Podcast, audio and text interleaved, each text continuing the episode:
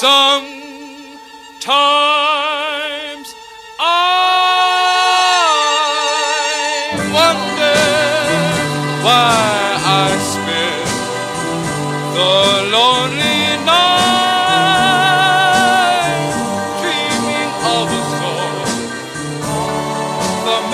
Welcome to Subtle Beast, everybody. I am your host, Foltz. With me, as always, my main man, Mr. Steve Apostolopoulos. What's happening, brother? Oh, it's all happening, man. It's all going down today, folks. How are you? I'm good. I'm good. Uh, the show that we have today is a, a little bit of a mind bender. It's going to require quite a bit of uh, thinking and maybe even imagination, if you will. Um, we're going to be taking you through like 10 different theories about the universe and what are the possibilities? What are the different theories out there? Are we just this big blue ball floating around in complete emptiness and absolute freezing temperature? Or is there more to it? Is there more theories out there on complete expansion on who are we, what are we, and what is the universe exactly? So uh, we're just going to jump right in. Um, so, why is the universe the way that it is? Over the years, scientists have explored many ideas to explain our cosmos and its future. And here are some of the strangest ideas from a brane world scenario that involves the universe floating in a higher dimensional space on its way to the big splat that describes such a brane colliding with another to form an entirely new universe. Now, what is a brane world? It's an aspect of the universe we take for granted, is that it's no, an aspect we take for granted is three dimensional. There are three perpendicular directions you can move in. Some theories, however, suggest another spatial dimension, which we can't perceive directly, in another perpendicular direction. This high dimensional space is referred to as the bulk, while our universe is three dimensional membrane or brane for brane world floating inside of the bulk. Now, as complicated as it sounds, the brane world picture solves several problems in physics. For example, theoretical physicists Lisa Randall of Harvard University and Raman Sundrum of the University of Maryland proposed a version of brane world that explains an asymmetry in some atomic forces by suggesting the existence of other branes parallel to our own. But it's not enough for a theory to explain facts we already know. It has to make new predictions that can be tested exper- experimentally. In the case of the Randall Sundrum model, such, such tests could involve measuring gravitational waves emitted by black holes, linking one brane to another. So, yeah, go ahead, Steve. I saw a YouTube video where they filled some guy's car with Orbeez, which are just these little balls. I don't, you familiar with yeah, them? Yeah, if you put them in water, they expand. Yes. So I'm thinking that is kind of similar to what we're talking about here. So a membrane around a circular galaxy, but multiple galaxies and kind of all stuck in a jar or a car or some type of confined space. And then the air around it would be the bulk. Right. And then each little membrane inside of there would be another Orby. Right. So it's just like, and it's expansive, and they can all almost work together, which we were talking about in pre show, almost like a hive mind. So if you look at like a brain, like an actual brain outside of membrane, and you see the different synapses and, and cells that are firing, they're all like independent little bubbles of world. So it's almost what they're explaining here. Yeah, it's like a little bubble world. Yeah. So the big splat. Now, in the near future, galaxies will eventually drift so pa- so far apart that light from one can never reach another. In fact, as stars get old and die, a time will come when there's no light or heat left. The universe will be dark, cold, empty void. It sounds like the end of everything, but according to one theory, it's actually the beginning of the next universe, an endlessly repeating cycle. Remember the brane world theory. This is what happens when one cold, empty brane collides with another, which, given enough time, it's bound to do eventually. Now, cosmologists Neil Turok and Paul Steinhardt believe such a collision would generate enough energy to create a whole new universe. They call this the ecr- theory, though physicist Michio Kaku has more epically dubbed it the Big Splat. So, to try and explain that in like better terms, on on a smaller scale and not universes or worlds colliding, um, think about it like there was a theory that Mars bounced into planet Earth, creating the moon. Now, that's only on a small scale because I guess what they're talking about here is you know complete expansion, and then that would be more and more. But Right. Yeah. Big. s- The splat theory basically is saying that's how the moon came to be. Um, the Earth, uh, Mars collided with the Earth to create the moon, and they're saying that that could occur and on a uni- on a universal size and create new universes. But we were talking a little bit about if Mars collided with the Earth right, to make the moon, and you didn't think that's what happened. I don't think that's happened. And if you're familiar with our podcast, um, my belief is, and always will, unless uh, further proof is provided, that it's basically an artificial satellite. It is, I don't want to say man made, but it was created by uh, more intelligent species um, throughout history. There's been times of uh, ancient people talking about a time before there was a moon, and that the moon was actually towed in, and uh, you know different theories on, on, on the depths of the on the depths of the craters. They, they they all don't exceed a certain depth, and why would that be? Well, maybe the inside is uh, is penetrated or is uh, solidified with something that it can't go past that depth um, our own astronauts are on, on record, on recording, stating the, the menacing things, the menacing vehicles that they've seen on the moon. Now, does that mean that it's necessarily a space station? no, but there's things going on there that we're not being made aware about. So, who knows? Right. I mean, we as humans always think space station. Oh, space station. You know, it's got to have life support systems and a bunch of electricity, and it has to have gizmos and computers, and it's got to have all these things. But that's not really how the universe works. You usually, and with other like uh, species, the universe works in a much more harmonious way, where they use like caves as dwellings instead of creating this mansion and putting all this effort into a place and calling it your own. That's not how other things work. Things work like naturally. So if you need a place to have cover over your head, you just walk into a cave. Is it yours? No, it's the cave. The cave is the cave.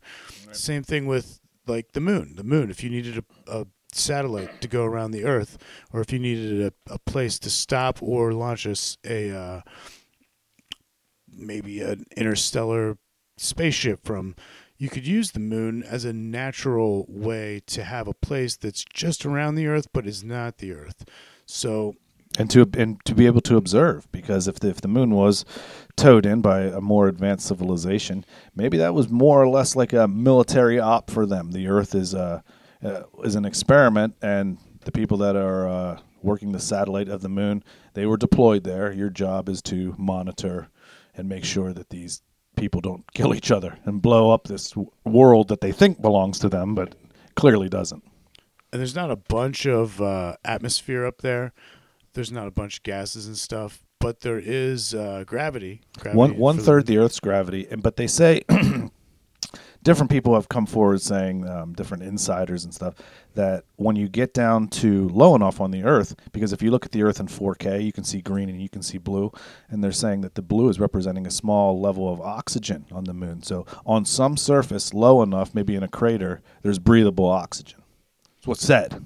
Right. So if we could create an atmosphere, a small atmosphere for the moon, we could have breathable oxygen up there.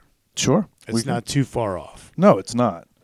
Now, this next one, we're going to let Steve try and explain the plasma filled cosmos. Right. So the Big Bang remains the preferred theory of many scientists, supported by two key observations the expansion of the universe and the cosmic microwave background, or the CMB, which we've discussed previously. Immediately after the Big Bang, the universe was much smaller and hotter, filled with glowing plasma like the sun. We still see the end of this super hot phase in the form of a sea of radiation filling the whole of the space. The expansion of the universe over the intervening billions of years has cooled the radiation down to minus 454 degrees Fahrenheit or minus 270 degrees Celsius, but it is still detectable by radio telescopes. The CMB looks virtually the same in every direction, which can't be explained if the universe has always expanded at its current rate. Many scientists believe it went through a brief period of extremely rapid inflation, a fraction of a second after the Big Bang, suddenly ballooning in size from a subatomic scale to several light years. which is incredible to say the least. Um, I mean, not only has it. So if you're looking at if you're looking through um, uh, a radio telescope eh, and and the telescope is showing you a galaxy and you see all these beautiful like blue and green and pink colors, that's all radiation. That's what that's picking up because you don't really see that if you were traveling through there. Um, but the radio telescope is picking it up. But me and Steve were talking about too how baffling the sudden of the, the suddenly ballooning in size. So imagine from a subatomic scale to several light years in expansion. Uh, The best analogy that I could come up with when we were talking about it was you go from being a grain of sand to all the water on the earth, all the oceans on the earth in a fraction of a second. That's how big you expand. Right, and that's and it's that you know exponentially larger.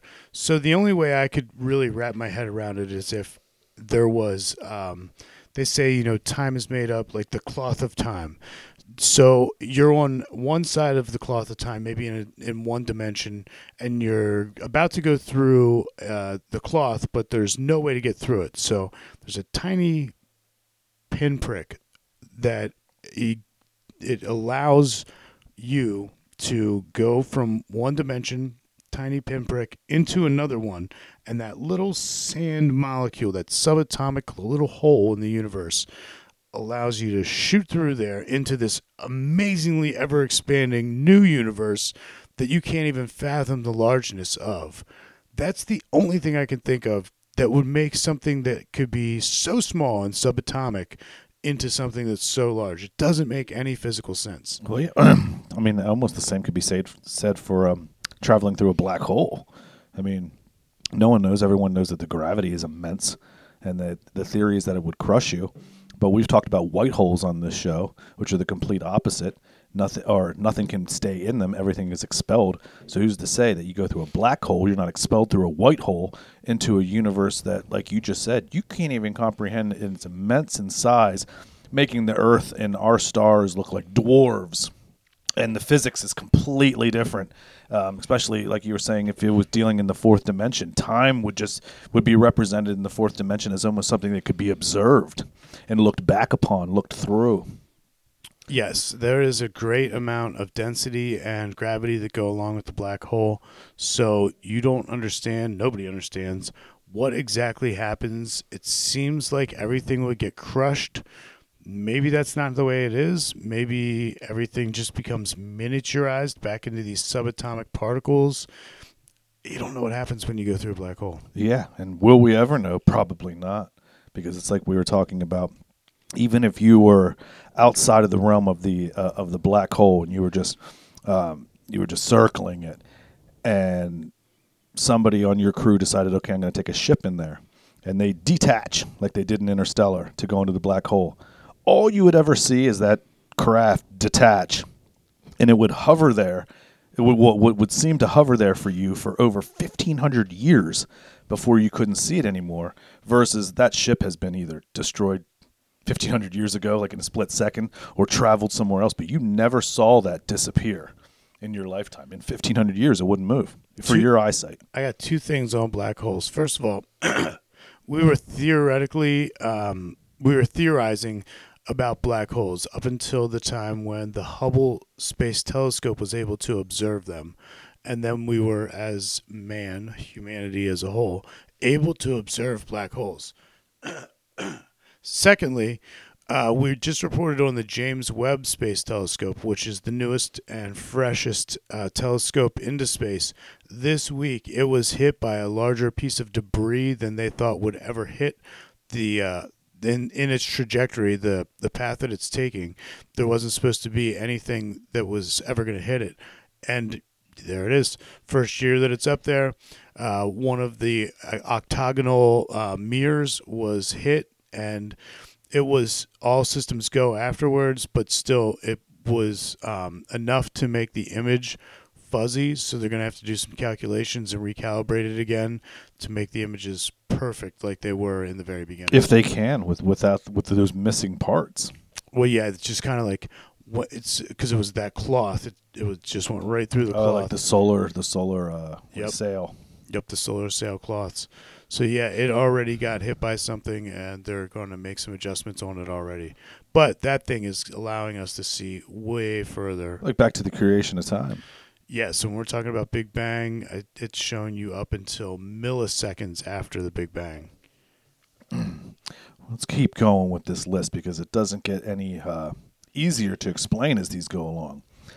The next one is the holographic universe. Think of a security hologram. This is basically a two dimensional object encoding a full three dimensional image. According to this theory, the whole three dimensional universe may be encoded on its two dimensional boundary. It may not sound as exciting as living inside a simulation, but it has the advantage that it's scientifically testable theory. Research in 2017 from the University of Southampton in the UK showed it was consistent with the observed pattern of CMB fluctuations. So there, this theory is that the universe is just basically a, a projection, right? I got a couple questions on holographs. Not not not really the holographic universe, but do you remember when they did the Michael Jackson holograph? Right, and they also doing like Tupac. too. Tupac, great. So they did Michael Jackson. Tupac. Why don't they do that anymore? I don't know. I don't know how what it would entail, or but I mean, unless they're holding it for the big show of Project Bluebeam, you never know because that stuff's even better than those holograms. Yeah, that would be really cool. And also, why why can't your phone do a hologram? Like, why couldn't your phone just kind of like beam up the light so that there's like a little space above it that has a holograph on it? I don't know. Maybe uh, you would think because of out of all the science fiction we've seen, uh, that it should be time for that. Right. It seems like it's hologram time, and I don't know a lot about holograms or why they're not able to be projected onto nothing. I guess there needs to be some type of screen or little like uh, elec- electromagnetic bubble right there that it Right. would project onto or something. But it seems like it's holograph time. Well, hopefully, we can have that kind of uh, technology soon. Because when I think about technology like that, you know, you think of if, if you're familiar with the old um, cartoon series, The Jetsons. I mean, they had flat television screens. They had all kinds of different futuristic stuff. And one- thing that I learned recently was that the year 2022 is the year that George Jetson was born. So then he goes. So I guess it would be like 40 years and from then is when the Jetsons took place. So yeah, so he was just born. So the best is yet to come in the future. Flying, flying cars, everything that we've been promised. Well, bro, I, I did read an article, and I don't want to ruin any future shows here, but so they they found these time crystals, right? And they are like regular crystals, but they are at their baseline energetic level the entire time they're grown. And they can link two of them together. They just found out how to link two time crystals together. And the article said the reason why this is important is because it's going to take quantum computing to a whole new level. Everybody knows crystals are at the basis of a lot of the computing power that we have. They're inside every Pentium chip or any chip that runs anything, a car, any any microchip at all, your toaster, your refrigerator, um, your computer. So now they're doing these quantum computers, and they found these time crystals that they can link together, which is going to take computing into a whole new level. If we can do that, then we can have these new theories that we don't even know about yet as far as the universe is concerned. Right, where they were saying that w- upon completing this type of technology and using the big quantum uh, computers, that what they'll be able to end up doing, which if they're saying they're going to be end up doing, they they've probably already been doing it, is that when when a question is programmed into the quantum computer, it doesn't just look in, in, in our world for the answer. They're saying that it's going to, and we'll talk about this shortly because it's on it's it's one in our category today, uh, a different multiverse. It couldn't find the information in our universe per se. So that goes out into okay, I'm going to go out, I'm going to find the other answer in a, in a multiverse or a similar version of of the Earth or this universe to find the answer, which is crazy. It is very crazy. If the computer is that strong that it can reach through The fabric of time and space. right into other dimensions. Okay. What do we got next? The steady state universe. Now, the Big Bang is our best guess on how the universe started. Now, that's according to NASA. It was denser in the past and will become less dense in the future. Not all scientists were happy with that, so they came up with a way for the density to remain constant, even in an expanding universe. That resolution involves the continuous creation of matter at the rate of about three hydrogen atoms per cubic meter per million years. This model fell out of favor with the discovery of the CMB, which the model can't easily explain. So there's some calculations for you. I, I hate it. This is my least favorite one. I, I don't think that there's somewhere where they're just steady pumping out matter. I don't believe in the solid state universe. It's my least favorite explanation of the universe that we're going over today. It could happen, but I mean, do you think that, like there's somewhere where it's just like creating new matter? I don't. I think that the old law of matter cannot be created or destroyed holds true. I think it's a physics law that we should respect, and I think that the solid state, You can't create nothing out of nothing. So if it, yeah, you can't create something out of nothing. I mean, well, yeah, exactly, and, and the reverse. Nothing is nothing. So right? Like I don't, I don't like the. you heard it here first, people. Steve doesn't like this one. I mean, if we're gonna hypothesize over theories, I'm not gonna do the steady state. Steady state universe, you're out. Steve, move on to maybe which hopefully is one of your favorites. It is this one, the multiverse. I think we've probably spent a dozen hours talking about this on Subtle Beast. It is definitely Minimum. one of our favorites here. Uh, in the conventional view of the Big Bang, in order to explain the uniformity of the CMB, it's necessary to postulate an early spurt of superfast expansion known as inflation. Some scientists think that when our universe dropped out of its inflationary phase, it was just one tiny bubble in a vast sea of inflating space. In this theory called eternal inflation, proposed by Paul Steinhardt, other bubble universes are constantly popping up in other parts of this inflationary sea, with the whole ensemble making up a multiverse. The theory gets even stranger because there's no reason other universes should have the same laws of physics as ours. Some might have stronger gravity or a different speed of light. Although we can't observe the other universes directly, one of them could conceivably com- collide with our own. Scientists have even suggested the cold spot in the CMB is an imprint of such a collision. I like it. I like it a lot, and I like to use the um, if you if if you want a visual, would be um, you know blowing blowing bubbles. You know, you dip that wand and and you blow out bubbles. Some are the same size, some are bigger, some are distorted, some pop right away. Some have different densities. Yeah, and if you look at the multiverse in that way, it helps for us, at least for me and Steve. Maybe it will for you too. The whole explanation of uh, of the Mandela effect, which we've done four shows on, and recommend you checking them out if you're unfamiliar. But if there's copies of, we'll just use Earth for instance. If there's copies of Earth that are right beside us, or even right on top of us, we just can't see them but they're shifting around like bubbles or, or marbles and such. And one of them happens to bounce into ours and merge in some way. Well, then the Mandela effect would be better explained because of the, the slight differences. You know, Bernstein bears versus Bernstein bears and things of that nature. Um, but the further down the line that you may go, because it, it's it's it's infinite, and uh, with infinite worlds, there's infinite possibilities. So you could have way down the line. I mean, it never ends, but we'll just say at the end of the line for this, for sake of argument, that it's completely different. Time runs backwards there. Um, day is night, night is day. Uh, just complete differences. But along the way, there's just subtle differences. I like it. Yeah. Well, you know what really strikes me is, and this felt so right when you said it the first time, and I'm not going to take it away from you, your teacher, as a grade school student that said, there are a million of you making every choice that you choose in the opposite way.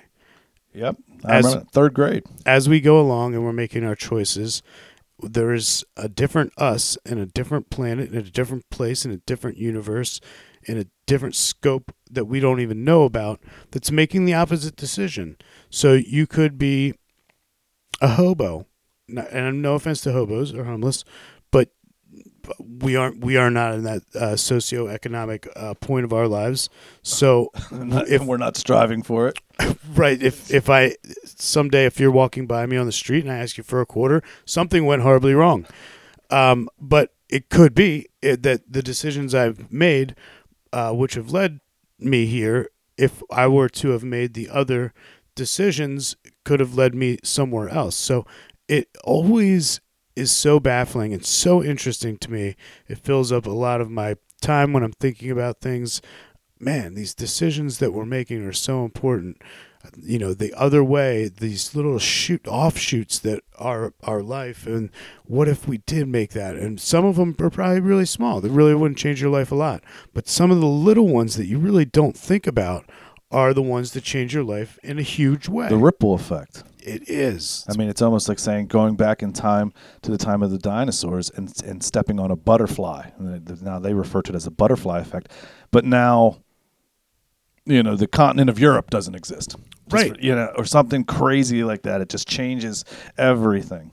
Uh, or a disease comes out and you're looking at you you know you flash from where we are here now where we had uh, covid and we wore masks for a year or two and now we don't do that anymore but uh, you could flash into a place where full oxygen is needed to go outside and you're like why would you do that and they're like well you know why it's the sickness the the, the virus Yep, and there would be two sides. People would be like, "I'm not putting that on," and this, you know, it just. It's, So- it's endless. It's the multiverse. right that's the thing you could you can go down that rabbit hole for a, a year and talk about it Yeah. Now, this next one. Did we get gravity wrong? Theories of the universe depend on an accurate understanding of gravity, the only force in physics that affects matter on very large scales. But gravity alone can't explain certain astronomical observations. If we measured the speed of the stars on the outskirts of a galaxy, they're moving too fast to remain in orbit. If the if the only thing holding them back is the gravitational pull of the visible galaxy.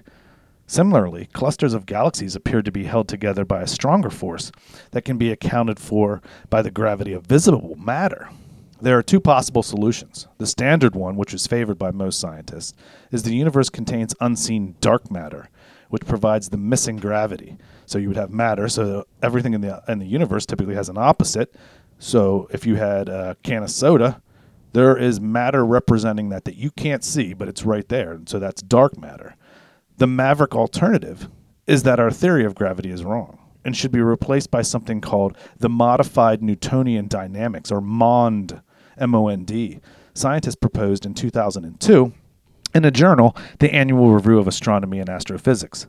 The two options, MOND and dark matter, are equally consistent with observations, but are yet to be proven. More experiments are needed. And dark matter is a very, very complex uh, topic because we don't know if uh, if we're able to harness dark matter or prove dark matter, if it's sustainable enough or if it's just going to create some huge explosion. So, generally speaking, I'm I am uh I'm of the belief that we got gravity right, and uh, the only reason is because you hold something out, you drop it, it falls. That's gravity. Newton's law. But when we start to talk about things like black hole where gravity is distorted, then all of a sudden the physics behind gravity aren't as 100% as I thought they were. Which means if it's going to distort around a black hole, where else is it distorting? Or how else is it distorting? Is it distorting at a percentage? Is gravity, like on the moon, one third gravity on the moon? Is gravity specific to its geographical location? Is gravity on Earth different than a gravity on uh, Mars or or Jupiter or Saturn or any place in the universe? Is gravity specific? So gravity is what I thought used to be a constant now is becoming uh, dynamic, and that kind of is intriguing. So, Well, because we think that we understand everything in physics, and we haven't even cracked. but uh, there are physics. Well, the thing that bothers me is that the way that the planets interact that we can see in the sky, we can predict with mathematics based upon physics. We know that there's gravitational pull and we can calculate where a celestial body is going to be based on the gravitational pull of other celestial bodies around it. So all of that with mathematics seems to me that gravity would be constant. But it's just recently that when we found out that gravity around a black hole distorts, that it makes me feel like if it distorts there, now it's not constant to me. Like it, it could be And neither would time then. no, and that's time would be distorted too. that one just blows me away because that's the one thing. It, time is linear for human beings, and if you start to mess with that, it's going to start to mess with our brains. Mm-hmm. Well, I mean, and there and there's like the, Einstein's theory of relativity is right there. I mean, gravity and time distortion. I mean, as far as we know, it's I mean, it's it's accurate. I mean, around a black hole, you could lose in a minute, 2 minutes time, 80 years back on Earth. Yeah, and if that's the case, then you lose Then- you then- lose your relativeness. Yeah, so I mean, I guess it would be best to say we know what gravity is. We can predict it. We know what it's capable of, but we haven't mastered it. Right. Right. Right. All right, this next one, Steve. You want to take take take this awesome band name? I will. Superfluid Spacetime will be touring in August. Even if space only has three dimensions, there's still a fourth dimension in the form of time. Boom. So we can visualize the universe existing in four dimensional space time. According to some theories, like one proposed by Stefano Liberati of the International School for Advanced Studies and Luca Maccione of Ludwig Maximilian University, in the Physics Review Letters Journal, is this isn't just an abstract frame of reference containing physical objects like stars and galaxies, but a physical substance itself, analogous to an ocean of water. Just as water is made up of countless molecules, space time, according to this theory, is made up of microscopic particles on a deeper level of reality than our instruments can reach. The theory visualizes space time as a superfluid having zero viscosity. An odd property of such fluids is that they can be made to rotate in a wholesale fashion, like an ordinary liquid does when you stir it. They break up into tiny vortices, which, in the case of superfluid spacetime, may be the seeds from which galaxies are formed. You know what I like to think about when you with superfluid space time, uh, just for uh, a visual, for me anyway, would be like if you had like a bowl of water, and then you had like an eyedropper of like oil, like cooking oil or olive oil, and you drop it in there, and you're gonna have these little individual superfluid space times. But eventually, as they move, they're going to start to join into one another, bounce into one, and create one big superfluid space time module or universe, if you will. Oh, what, also, what's cool about that is even if you had the uh, water rotating and you drop that oil on top of it, the oil won't act the same way the water does. It's not just going to go into that gravitational spin. It could spin the other way because it's sitting up on top of it. It could st- sit still. Yeah. It's not going to act with the same properties as the water, and that's kind of what the super superfluid spacetime is. So, in that where I said they can be made to rotate, what what it's saying is they can't be made to rotate in a wholesale fashion like ordinary liquid does. So what it, it does is it breaks up into tiny vortices on their own. Like if you were to stir it, instead of all the you know water going around in a circle like it normally does, this just breaks up where the stick goes, and little tiny vortices go around it. And they're saying that if you did that on a large scale, that's how you would make up each individual galaxy. That's crazy. I like it though. It sure is. It's almost like a tornadoes of different galaxies spinning outside of a superfluid space-time module molecule. Steve, you're gonna have to take this next one. I will too, man. This one is the simulation theory. Uh, so far, all the theories have come from scientists, but here's one from philosophers. if all the information about the universe comes into our brains via our senses and scientific instruments, who's to say it isn't all a cleverly designed illusion? The entire universe might be nothing but an ultra sophisticated computer simulation. It's an idea that was popularized by the Matrix movies. But, as outlandish as the idea sounds, some philosophers take it seriously. However, it fails the test of true scientific theory because there's no way it could be proven true or false. I say false. Uh, yeah, I think so too. There's been a, there's been studies done by numerous um, uh, physicists. Michio Kaku, I believe, was in on the discussion at one time too, where we mentioned earlier in the podcast that they these uh, physicists and scientists were able to dig down to the uh, the uh, the the very makeup of our universe. And what they found was was code in ones and zeros, which is binary code. Well, binary code would then mean that we're in some type of simulation. We're in some type of, of computer makeup. And then when Elon Musk was asked about it, he said that there's a one in a billion chance that we're not living in a simulation. And he went on to state, Uh, you know, why he believes that is his. He says, look at the video games of today. They're becoming so much more real and real looking and more interacting. I mean, even you know, some some some news stations try and pass video games off as as actual footage of of, of wars and stuff. That's how real it looks. Now, imagine a civil, civilization that's a million or a billion years more advanced than we are wouldn't our video games or wouldn't theirs be us? Now, there was a where's my I had something written down, Steve. You wanted me to, to Yeah, yeah, look for that, and I'll say this. Okay. Uh, the strand of DNA, the strand of DNA is made up of either on or off binary code. Either it's a zero or a one. It's a switch that goes either on or off. However you want to call it, binary code. That's what DNA, the basis of all life, Correct. is. And recently they found out that if you opened a strand of DNA, inside of it is another smaller strand of DNA, which is also based off of the ones and zeros, the things that are turned on, the things that are turned off. So if you look at it from that perspective, and you think of writing a computer program, which is just zeros and ones exclusively, then you have large scale binary code creating everything that we see. And if that's not a simulation, then what is? Well, if humans ever proved that we live in a simulation, it would make humans the artificial intelligence all along, becoming the moment AI becomes self aware or the singularity.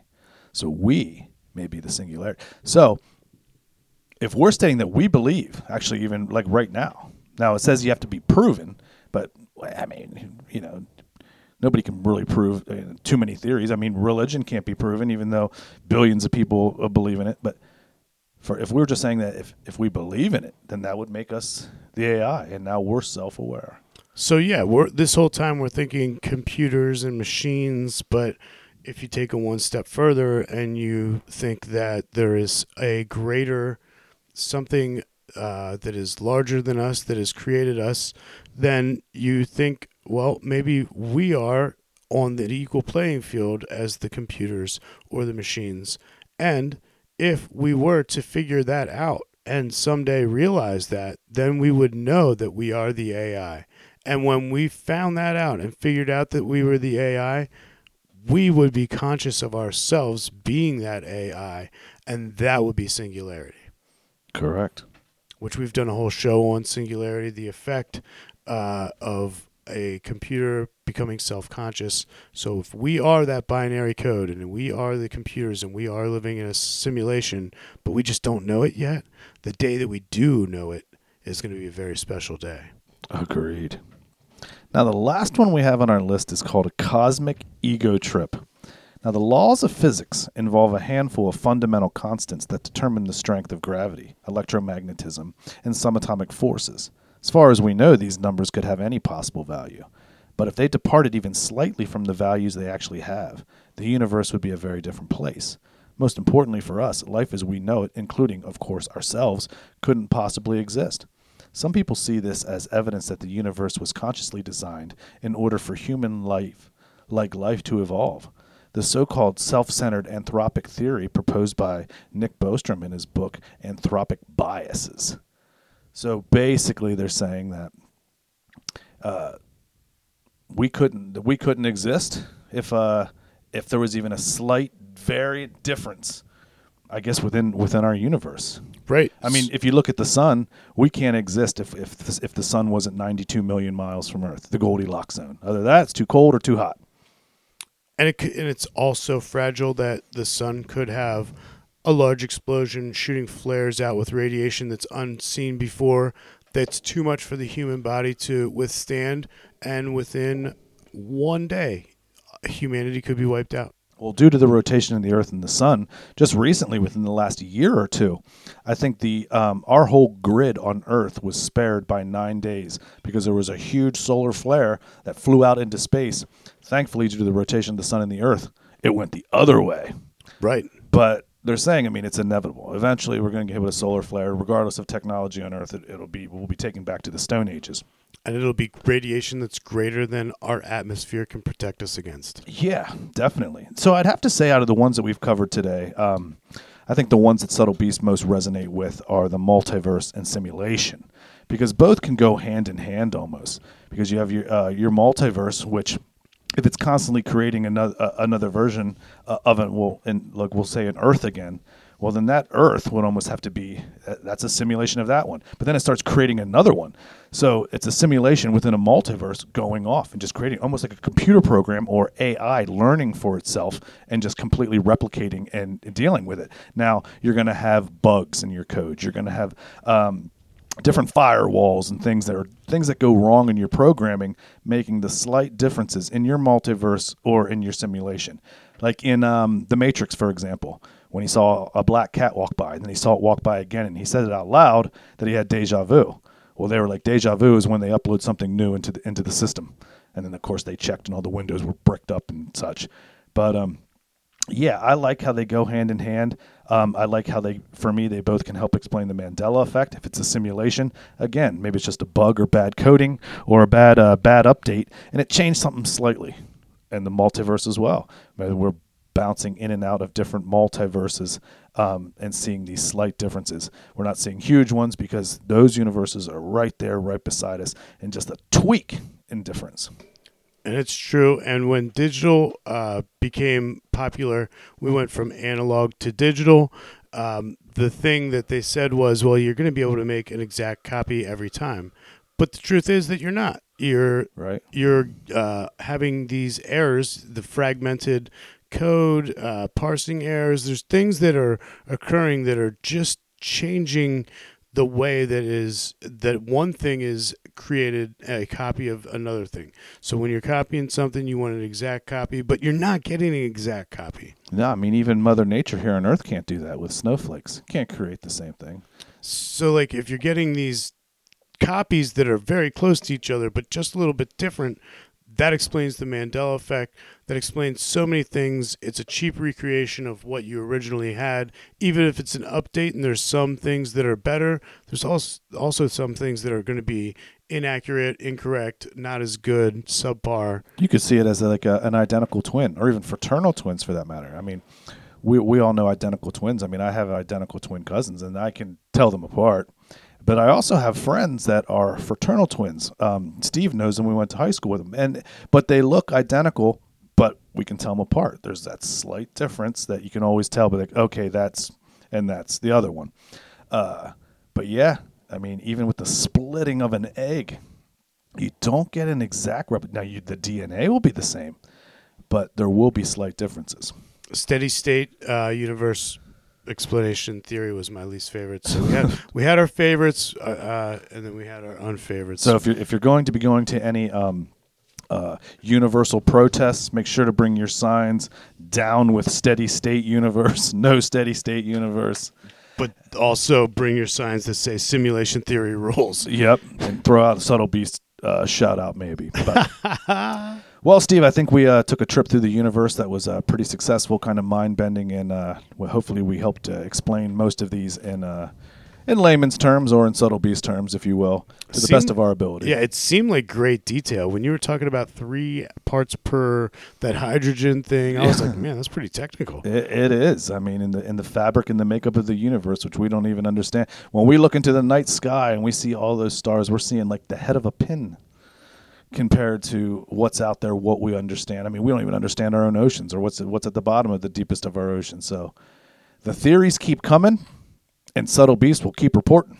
You know it. So on that note, I had a great time and take care of one another. We'll see you next time. Bye bye.